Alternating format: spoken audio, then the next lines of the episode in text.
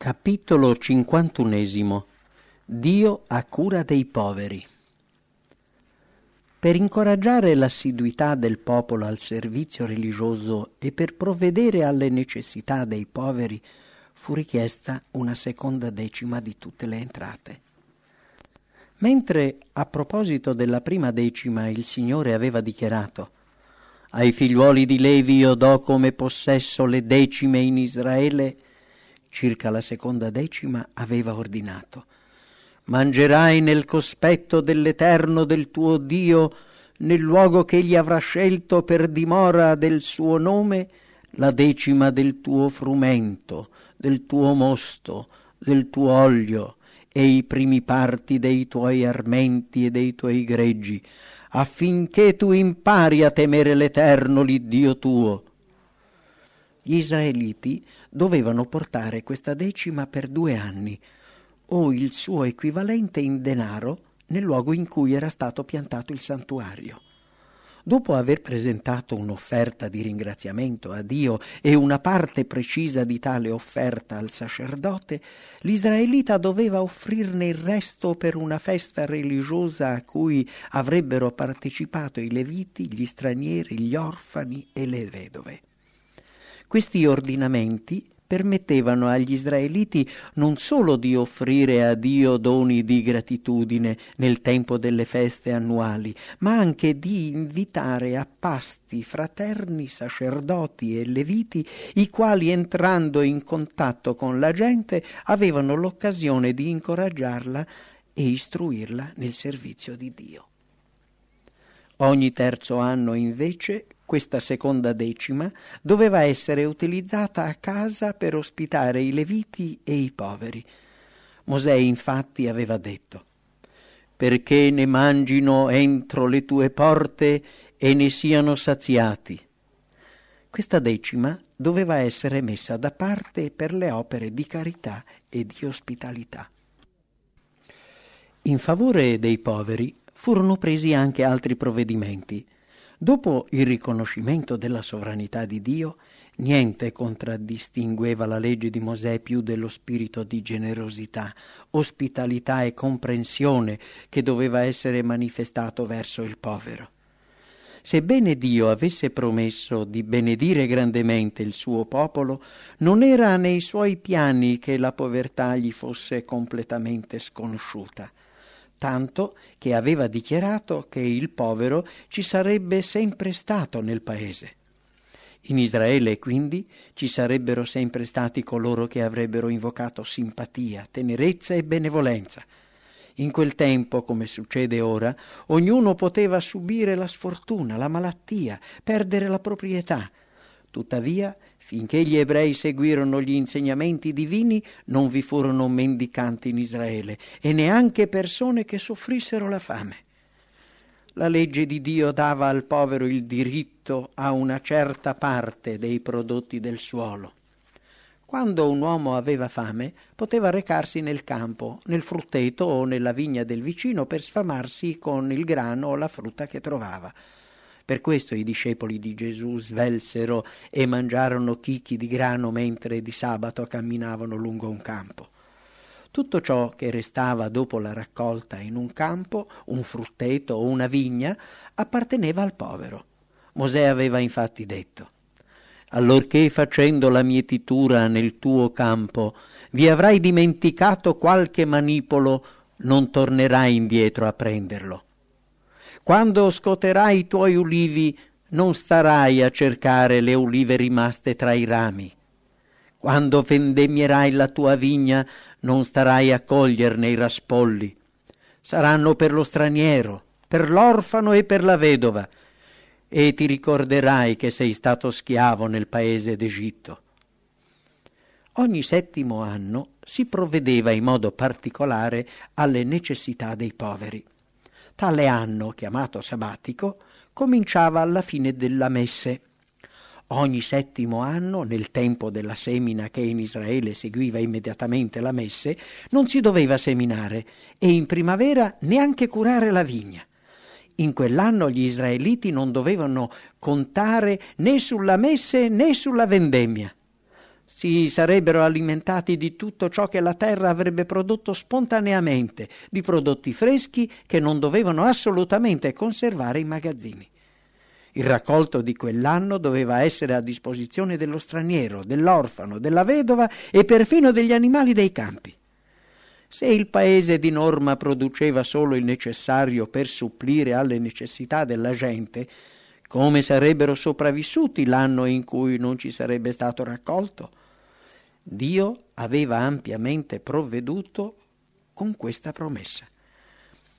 Io disporrò che la mia benedizione venga su voi il sesto anno, ed esso vi darà una raccolta per tre anni.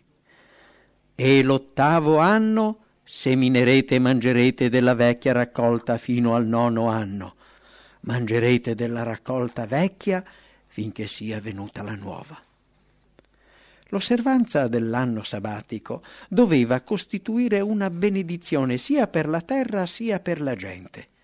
Il suolo, rimanendo incolto per una stagione, avrebbe in seguito prodotto in maniera più abbondante. Gli israeliti durante questo periodo venivano sollevati dalla fatica dei campi per recuperare le energie fisiche necessarie per il lavoro degli anni successivi. Inoltre potevano svolgere varie attività. Avevano anche molto tempo per la meditazione e la preghiera, per studiare gli insegnamenti e gli ordini del Signore e per educare la loro famiglia. Per gli schiavi ebrei l'anno sabbatico era quello del loro affrancamento e doveva essere accompagnato da doni. Il Signore infatti aveva ordinato. E quando lo manderai via da te libero, non lo rimanderai a vuoto. Lo fornirai liberamente di doni tratti dal tuo gregge, dalla tua aia e dal tuo strettoio. Gli farai parte delle benedizioni che l'Eterno il tuo Dio t'avrà largite. Il salario di un operaio doveva essere prontamente pagato. Non defrauderai il mercenario povero e bisognoso, sia egli uno dei tuoi fratelli o uno degli stranieri che stanno nel tuo paese. Gli darai il suo salario il giorno stesso, prima che tramonti il sole, poiché egli è povero e l'aspetta con impazienza. Furono anche date direttive speciali relative ai servitori fuggitivi. Non consegnerai al suo padrone lo schiavo, che dopo averlo lasciato si sarà rifugiato presso di te. Rimarrà da te, nel tuo paese, nel luogo che avrà scelto, in quella delle tue città che gli parrà meglio, e non lo molesterai. Per il povero il settimo anno portava all'annullamento dei propri debiti gli ebrei avevano il dovere di aiutare in qualsiasi momento i loro fratelli bisognosi, prestando denaro senza interessi. Era espressamente proibito da queste parole chiedere al povero interessi per ciò che gli veniva prestato. Se il tuo fratello che presso di te è impoverito e i suoi mezzi vengon meno, tu lo sosterrai anche se forestiero e avventizio, onde possa vivere presso di te. Non trarre da lui interesse né utile, ma temi il tuo Dio e viva il tuo fratello presso di te. Non gli darai il tuo denaro a interesse, né gli darai i tuoi viveri per ricavarne un utile. Se il debito rimaneva insoluto sino all'anno della remissione, veniva annullato. Prevedendo che gli israeliti potessero essere così indotti a non prestare aiuti ai loro fratelli in prossimità dell'anno sabbatico, era stato dato questo avvertimento. Quando vi sarà in mezzo a te qualcuno dei tuoi fratelli che sia bisognoso, non indurerai il cuor tuo e non chiuderai la mano davanti al tuo fratello bisognoso Guardati dall'accogliere in cuor tuo un cattivo pensiero che ti faccia dire il settimo anno, l'anno di remissione è vicino, e ti spinga a essere spietato verso il tuo fratello bisognoso, sì da non dargli nulla, poiché egli griderebbe contro di te all'Eterno, e ci sarebbe del peccato in te. I bisognosi non mancheranno mai nel paese. Perciò io ti do questo comandamento e ti dico, apri liberalmente la tua mano al tuo fratello povero e bisognoso nel tuo paese, e gli presterai quanto gli abbisogna per la necessità nella quale si trova.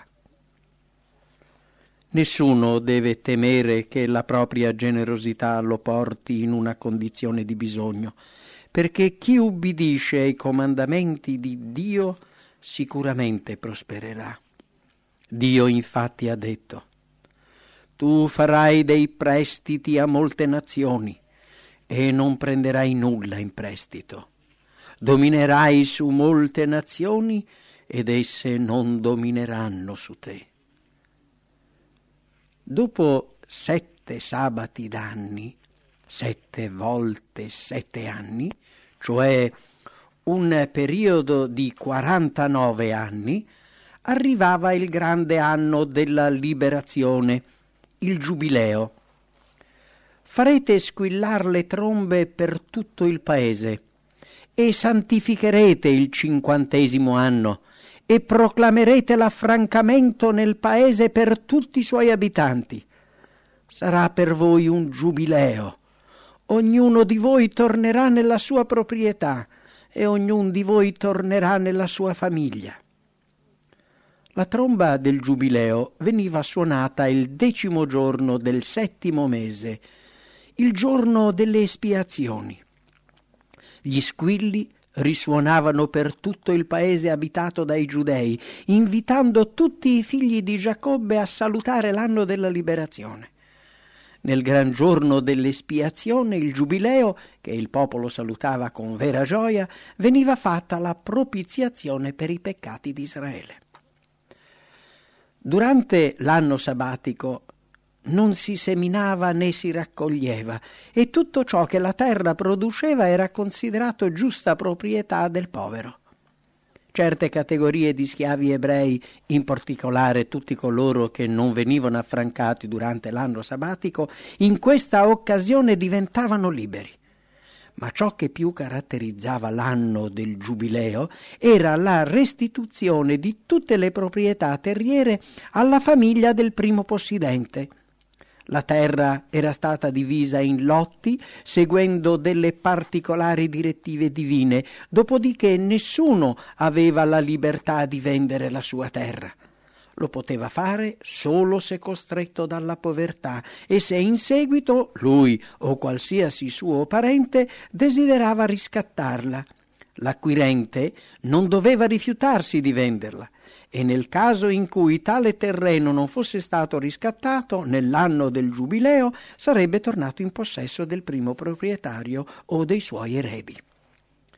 Il Signore aveva dichiarato a Israele le terre non si venderanno per sempre, perché la terra è mia e voi state da me come forestieri e avventizi. Gli israeliti dovevano ben comprendere di aver ricevuto il permesso di possedere per un certo periodo di tempo una terra che apparteneva a Dio. Egli ne era il legittimo e primo proprietario e voleva avere un particolare riguardo per i poveri e gli sfortunati. Tutti dovevano comprendere che il povero aveva lo stesso diritto del ricco e un posto nel mondo di Dio. Furono questi i provvedimenti presi dal nostro Creatore misericordioso per lenire la sofferenza, dare qualche raggio di speranza e rischiarare un po' gli indigenti e gli afflitti. Il Signore con queste limitazioni voleva arrestare l'amore smodato per le ricchezze e per il potere, se una classe sociale avesse continuato ad accumulare ricchezze, impoverendo e degradando altri uomini, ne sarebbero derivati grandi mali. I ricchi avrebbero monopolizzato il loro potere e i poveri, che agli occhi di Dio sono degni di ogni rispetto, sarebbero stati considerati e trattati da inferiori dai loro fratelli più benestanti. la consapevolezza di essere oppressa avrebbe suscitato la collera della classe più povera, esasperandola e portandola a quella depravazione che apre le porte a delitti di ogni tipo.